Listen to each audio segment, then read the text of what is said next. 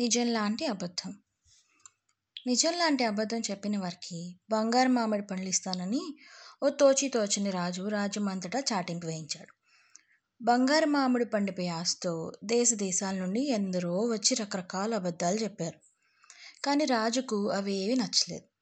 అందులోని కొన్ని నిజం కూడా కావచ్చు మిగిలినవి పచ్చి అబద్ధాలు. అందుచేత రాజుగారు బంగారు మామిడి పండుని ఎవరికీ ఇవ్వలేదు. ఓనాడు ఒక బిచ్చగాడు పెద్ద కుండ పట్టుకుని రాజుగారి వద్దకు వచ్చాడు. ఏం కావాలి నీకు? అన్నాడు రాజు. నాకు తమరు ఈ కుండెడు బంగారం బాకీ ఉన్నారు ఇప్పించండి అన్నాడు బిచ్చగాడు. అబద్ధం నేను నీకేం బాకీ లేను అన్నాడు రాజు.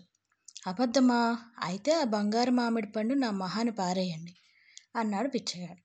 రాజుగారు సంతోషించి వాడికి బంగారు మామిడి పండు ఇచ్చేశారు. కథ కంచికి తన ఇంటికి